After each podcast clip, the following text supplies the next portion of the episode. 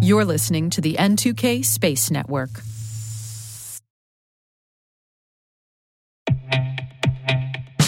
And now, a word from our sponsor, SpyCloud, the leader in operationalizing cybercrime analytics. Traditional threat intelligence is a thing of the past.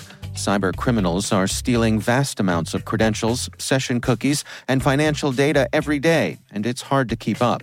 SpyCloud is the trusted partner businesses turn to to fully understand their darknet exposure risk and neutralize threats before it's too late. SpyCloud alerts your organization as soon as an employee or customer's data appears on the darknet, so you can act faster than bad actors to prevent cyber attacks like ransomware, session hijacking, account takeover, and online fraud. With insights from the industry's largest repository of recaptured data, protect the digital identities and systems most important to your business. Get your free corporate darknet exposure report at spycloud.com/cyberwire and see what information criminals have in their hands today. That's spycloud.com/cyberwire.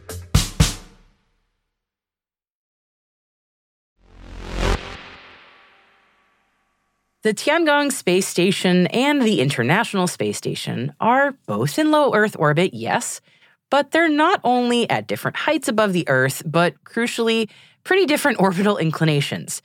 That's why the two space stations don't often appear in the sky at the same time. And if they do, it's for a brief window. But sometimes a lucky station gazer will be able to catch both space stations in the same patch of sky at the same time. And that happened today for a lot of folks in the southern US, actually. Kind of a neat convergence. Definitely don't read into it or draw any kind of elaborate, half baked parallels into current international space affairs. No. T minus 20 seconds to LOS speed. Go for deploy. Today is December 15th, 2023. I'm Maria Varmazis. I'm Alice Carruth, and this is T Minus.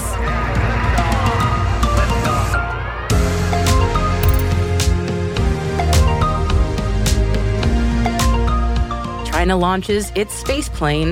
The U.S. House and Senate approve the 2024 military budget. The U.S. White House hosts the Artemis II crew.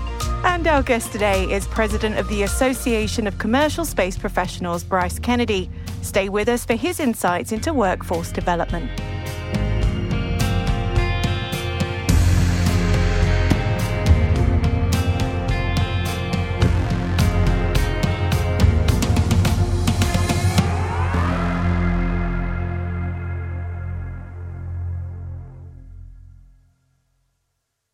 All right, happy Friday, everybody. Let's take a look at today's Intel briefing.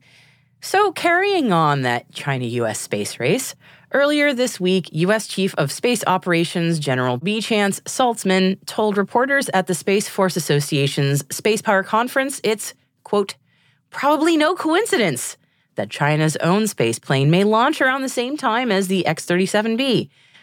Now, we are still waiting for the US launch on board the Falcon Heavy, but overnight, the Chinese did launch their secretive space plane on board a Long March 2F rocket. Now, we know very little about these secretive unmanned spacecraft. And according to Chinese state media, their spacecraft will operate in orbit for an unannounced period of time before returning to a designated landing site in China. Very illuminating. During its flight, reusable technologies will be verified and space experiments conducted, but no other useful details were released. The details are just as sketchy for the US military's X 37B vehicle, and we're still waiting for a new launch date after it was pushed back due to weather issues earlier this week. And as tensions with China rise, the Pentagon's top space policy official told attendees of the Space Enterprise Council's Global Space Summit in Washington, D.C., that cooperation among allies is critical as global competitors increasingly look to space as the next frontier of warfare. Dr. John F. Plumb, Assistant Secretary of Defense for Space Policy, said that, quote, the force structures for each of our military services, and I don't mean just the Space Force, are built assuming access to space. For the department, space is in our DNA. It is essential to the US way of war. To prevent space competition from escalating to conflict, The US has doubled down on its combined space operations initiative designed to get ahead of the most pressing challenges coming from competitors. And in order to do that, the US military needs funding, which, as we've been reporting on for the last few months, has been an issue as the US budget has been kept at fiscal year 23 levels due to a continuing resolution. There does seem to be some progress, though, as both the House and Senate have voted on the 2024 defense spending bill, but it is still waiting for the president to sign off. The bill supports $841.4 billion in funding for the Defense Department. And of that total, $30.1 billion will go to the U.S. Space Force, which is, we should note, about $79 million below President Biden's request. The bill also limits the use of funds for the U.S. Space Command headquarters until reviews of the selection, which were announced earlier this year, are reviewed. That has been a point of political contention, to say the least, after the Biden administration changed the location after its original selection. I hope we can put that story to bed soon. And speaking of the Biden administration, they upheld a promise to host the Artemis 2 crew at the White House yesterday. The three Americans and one Canadian crew met with the President and Vice President Kamala Harris. According to NASA, the crew talked about their training and science plans for the mission with the administration. Artemis 2 is currently set to launch in late 2024. A huge congratulations to Rocket Lab as they not only returned to flight after an explosion in September, but they also set a new record for their annual number of launches, surpassing the nine that they set in 2022. This was the 42nd Electron rocket launch for Rocket Lab, and it deployed a satellite for Japan based Earth imaging company, the Institute for Kyushu Pioneers of Space, also known as IQPS. The mission was called, this is so cool, The Moon God Awakens, and launched from Rocket Lab's complex in New Zealand. Named after the Japanese god of the moon, the IQPS SAR 5 satellite Tsukuyomi 1 is a synthetic aperture radar satellite that will collect high resolution images of Earth. It joins another IQPS satellite already in orbit and forms part of what will eventually be a 36 satellite constellation capable of monitoring Earth at specific fixed points every 10 minutes. A quick update from Sierra Space. They have delivered the first Dream Chaser spaceplane to NASA's Neil Armstrong Test Facility in Ohio. The plane, called Tenacity, has entered the final testing phase ahead of its first flight in 2024. Over to the other side of the pond now, and the European Space Agency is facing further setbacks with its launch vehicles. The final flight of Italy's Vega rocket has been delayed after crucial parts went missing, while the latest test of Europe's new Ariane 6 has been aborted. ESA officials say Vega's final liftoff, which had been set for spring 2024, has been delayed to September after two out of four of its large propellant tanks disappeared from a factory in Italy. Huh. As for the larger Ariane 6, the hot firing test of the upper stage in Germany on December 7th was aborted two minutes into the firing test. ESA officials say that the abort should not affect the inaugural flight of the Ariane 6, which is scheduled for June of next year. Now, Maria spoke to SatVu on this show a few weeks ago after their climate monitoring satellite successfully provided its first thermal imaging pictures from space. But unfortunately, the UK firm says that the HotSat 1 has suffered a failure in orbit. SatVu says it does not expect to restore operations, even though the engineers are still in contact with the spacecraft. They say that the satellite was fully insured and a replacement will be flown in 2025. We wish you all the best, SatVu. And Thales Alenia Space has selected the UK's National Satellite Test Facility in Oxfordshire for the first comprehensive assembly, integration, and test campaign of the European Space Agency's FLEX satellite. FLEX, which stands for Fluorescence Explorer, aims to provide a better understanding of the Earth's state of health and vegetation productivity on a global scale. As a prime contractor, Thales Alenia Space will lead the satellite platform assembly, integration, and test campaign planned in 2025. The European Space Agency, along with the Organisation for Economic Cooperation and Development, the European Commission's Eurostat and Joint Research Centre, and the US Department of Commerce and its Bureau of Economic Analysis, have released statistical classifications for space economy measurements. Whew, Maria, you had some really good thoughts about this earlier. What do you want to say? Yeah, so this is my opinion. Uh, I think we definitely need uh, some better data around all of this impacts of the space economy. And I think part of the reason why many have noticed, and Michael Sheetz of CNBC recently said this in one of his newsletters, that space has not expanded well outside of its bubble and hasn't made the impact on the tech world that we kind of would expect that it should, given the humongous numbers we often hear about, you know, the impact of trillions of dollars in development and workforce. I think the reason we haven't seen that is that many of us find that those numbers don't really pass the laugh test, so to speak. And sometimes the numbers do seem to be a bit plucked out of thin air. Uh, to put it politely, they don't seem realistic in some cases.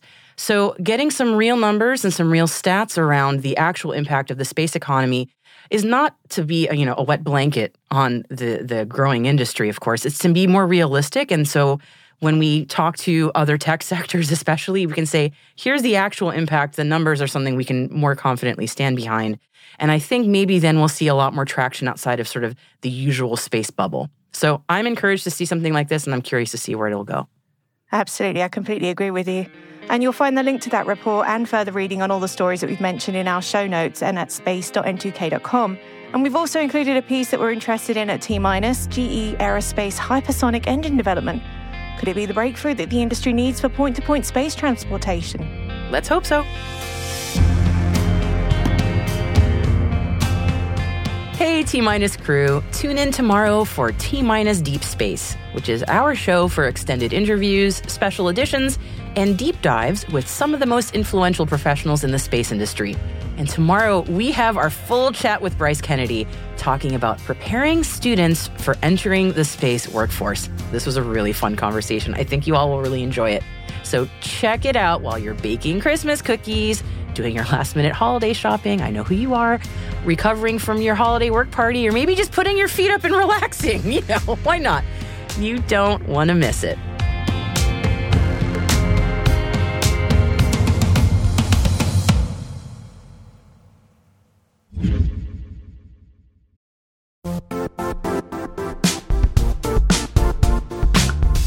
The IT world used to be simpler. You only had to secure and manage environments that you controlled. Then came new technologies and new ways to work. Now, employees, apps, and networks are everywhere. This means poor visibility, security gaps, and added risk. That's why Cloudflare created the first ever connectivity cloud. Visit cloudflare.com to protect your business everywhere you do business.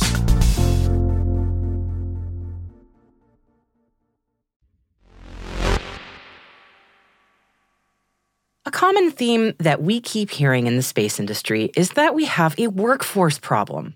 And it's not just attracting the right people to pursue careers in space, it's also retaining them that's becoming an issue. And a source of the problem seems to be a disconnect between education and the industry. Are we preparing students for the workforce? Well, we speak to space lawyer and president of the Association of Commercial Space Professionals, Bryce Kennedy, for his insights. So I was brought on as a, an adjunct for an experimental um, class, which was really cool this last semester at Mexico Tech.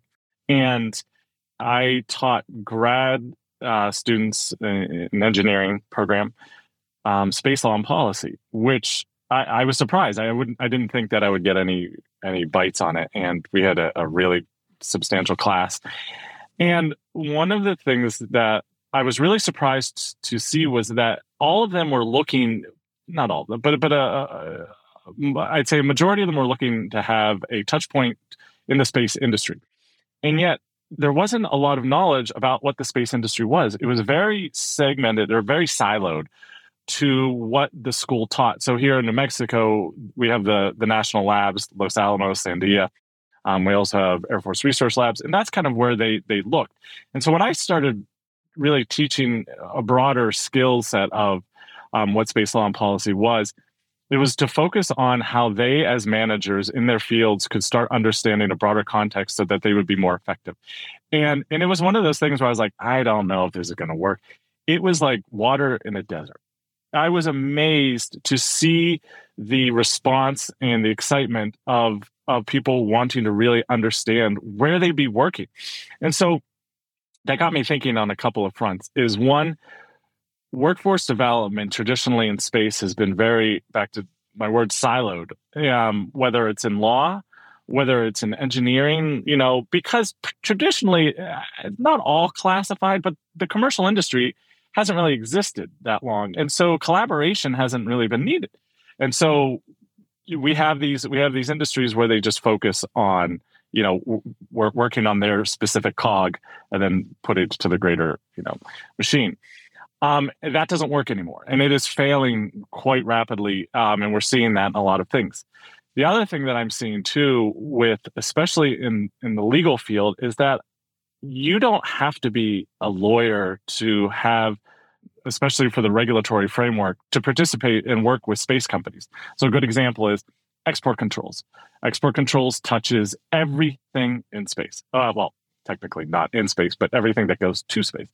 Um, and you don't need to be a lawyer for that.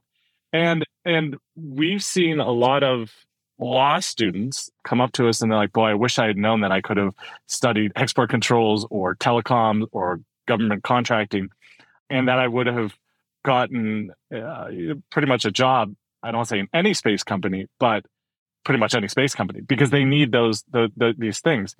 And even beyond law students, again, you don't have to be a lawyer to do these things. And so that's why we're starting to see a shift from traditional academic mindset of this these silo degrees that I, if I'm going to be a lawyer, I need to do this, or if I'm going to be an engineer, I need to do this, to a broadening perspective of um, of collaboration and um, you know looking kind of outside your scope. Okay, so is it that the employers don't know that they don't necessarily need a lawyer, or is it a bit of gatekeeping in a, in a way? I think that's a really good question. I think I think it's both. I think it's an old mentality. If I go back to the engineers, like all they job security, who wouldn't want to work for a lab? Who wouldn't want to work for Los Alamos? You know, I mean, as an engineer, it's job security to the max, it's prestige, it's all of these things, but it's a limited number. And so for example, I brought I brought on a, a, VC um, from Space Fund, and she was like, she goes, look, we look to invest into startups. We look for engineers, a strong engineering team, so we know that at least the tech will be completed, you know, within a, a, a level of accuracy. And these students were like, "Oh wait, we could go work for. Should we work for a startup?" And and she goes, Yes, you should be. You should start thinking immediately about working for a startup because a, she goes, you're still young enough that you could still eat ramen for the next two years, and b, you'll get more experience than you would at a lab and be thrown into the fires and and have to grow faster than any other job out there, and then you can take that and work anywhere you want. And it's like it's like these type of mindsets, they're just not they're not translating the way that we're seeing it. And then back to your original question the primes have always looked at, you know, are you a lawyer? Do you have this? Do you have that? You know, and now we're seeing, especially in the startup world, where it's like, do you have these skills as opposed to do you have this degree? Yeah. I mean, I love education. I love higher education. I'm the daughter of a physics professor. like I get it. But it's it, it is a huge barrier to clear, especially now when we're talking about school debt in the United States. It's not a small thing at all but it's also the time commitment on a lot of people's time. Like, do you need four years or more in higher ed when maybe a two year or less of a certificate program can get you the professional? I'm preaching to the choir here, but um, I wonder are, are companies set up to understand what they need, or they're just going, we need a lawyer? right. Uh, no, I don't think they are. I don't think they are. And, uh, you know, part of our organization at ACSP is like we're, we have a huge arm of education. And it's not just educating people on the training, it's educating people on exactly this as well. Like you don't need the, you know, uh, one of the co-founders, Bailey, I, I think she's been on the podcast too. Um, Aegis space law where I originally started. The reason she helped and really was the brainchild of ACSP um, started was like she was tired of seeing commercial companies fail because they think they needed a lawyer. And while that is good for business as a law firm, her desire to see commerce succeed, companies succeed, people succeed outweighed, you know, the desire for for kind of the bottom line of Aegis. And it was like, you don't need a lawyer for this. And we kind of went back to first principles. Okay, so what do you need? And it's like you just need trained on these basic on on some really core things. And the funny thing is, is back to like higher ed. I was talking to I won't name the college, a university, a very, very, very, very, very prestigious, large university. They're like, we fail at actually providing real world experience that someone can go into an immediate job and you know be successful and and that's that's where that's where we started these trainings because it's like we if, if commerce is space commerce is going to take off and and everyone's going to have access to it we can't continue with just this higher ed positioning yeah, I mean, it, it, it, this gets into like a meta discussion that I is a very uh, for me a dining room conversation that I have with my family a lot about you know the the what classical education is meant for in terms of making like a well-rounded, interesting human with a lot of different varied interests, and like that's great. But sometimes you also need practical training. So. Uh, you know, getting a classical education is wonderful for making you an interesting person. May not actually train you for the job that you need. Flip side, we've got this great practical need for a lot of jobs that need to be spun up quickly and uh, you know for sent, you know for shunting people to programs where they'll read the Iliad, wonderful, highly recommend. But is that going to help right. them? You know, is that going to help them?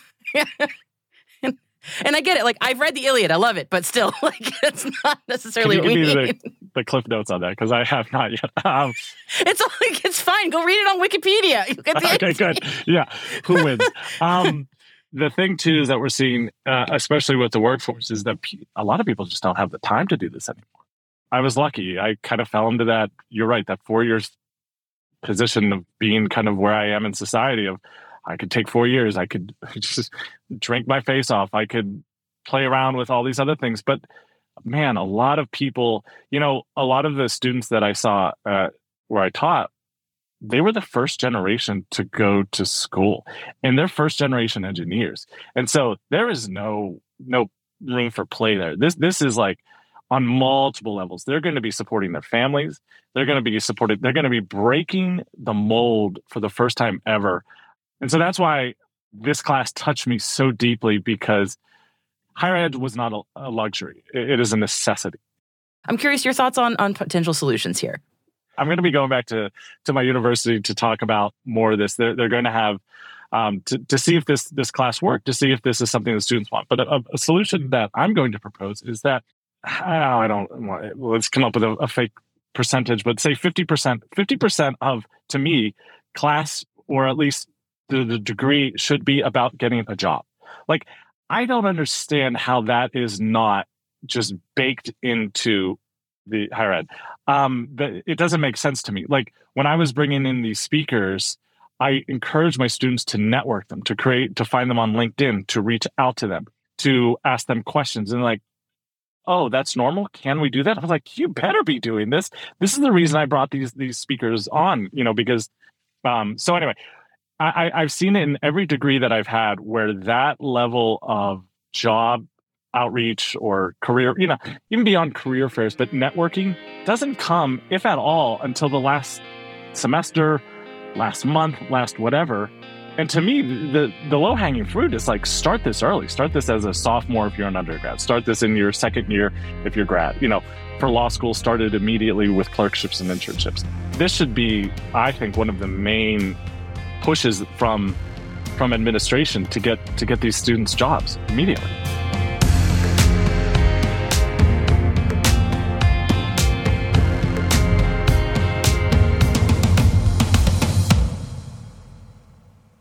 We'll be right back.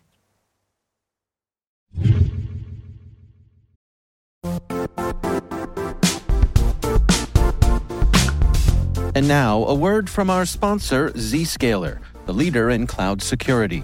Cyber attackers are using AI in creative ways to compromise users and breach organizations. In a security landscape where you must fight AI with AI, the best AI protection comes from having the best data. Zscaler has extended its zero trust architecture with powerful AI engines that are trained and tuned by 500 trillion daily signals. Learn more about Zscaler Zero Trust Plus AI to prevent ransomware and AI attacks. Experience your world secured. Visit zscaler.com slash zero trust AI.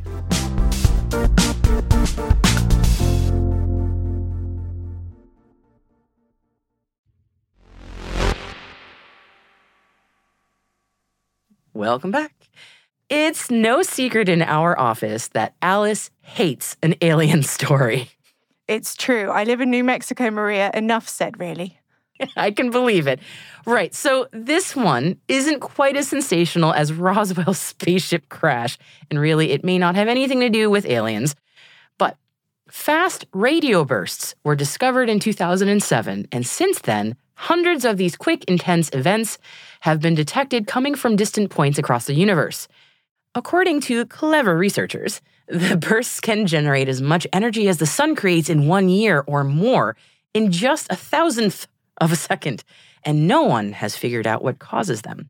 So, researchers at the SETI Institute's Allen Telescope Array have worked to detect 35 fast radio bursts from one source over a two month period. And at first, they thought the signal was a repeater, like others found in their research, but a closer look at the signal revealed something new a noticeable drop in the center frequency of the bursts, acting like a celestial slide whistle. They then converted the signal into sound, using a xylophone, as you do. High notes correspond to the beginning of the bursts, with low notes acting as the concluding tones.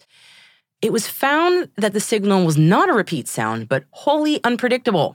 So I guess their findings have got us all asking more questions about what these fast radio bursts, or FRBs, really are, and what do they mean? It's not aliens.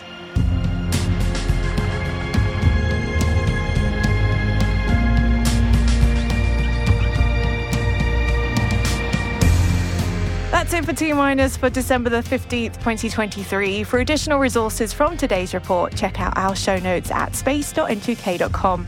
And we'd love to know what you think of this podcast. You can email us at any time, space at n2k.com, or submit the survey in the show notes. Your feedback ensures that we deliver the information that keeps you a step ahead in the rapidly changing space industry.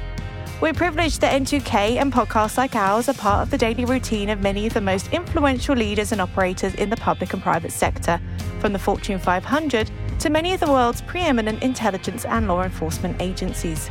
N2K Strategic Workforce Intelligence optimizes the value of your biggest investment, your people. We make you smarter about your team while making your team smarter. Learn more at n2k.com. This episode was produced by Alice Carruth mixing by Elliot Peltzman and Trey Hester, with original music and sound design by Elliot Peltzman.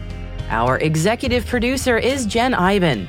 Our VP is Brandon Karpf. And I'm Maria Varmazis.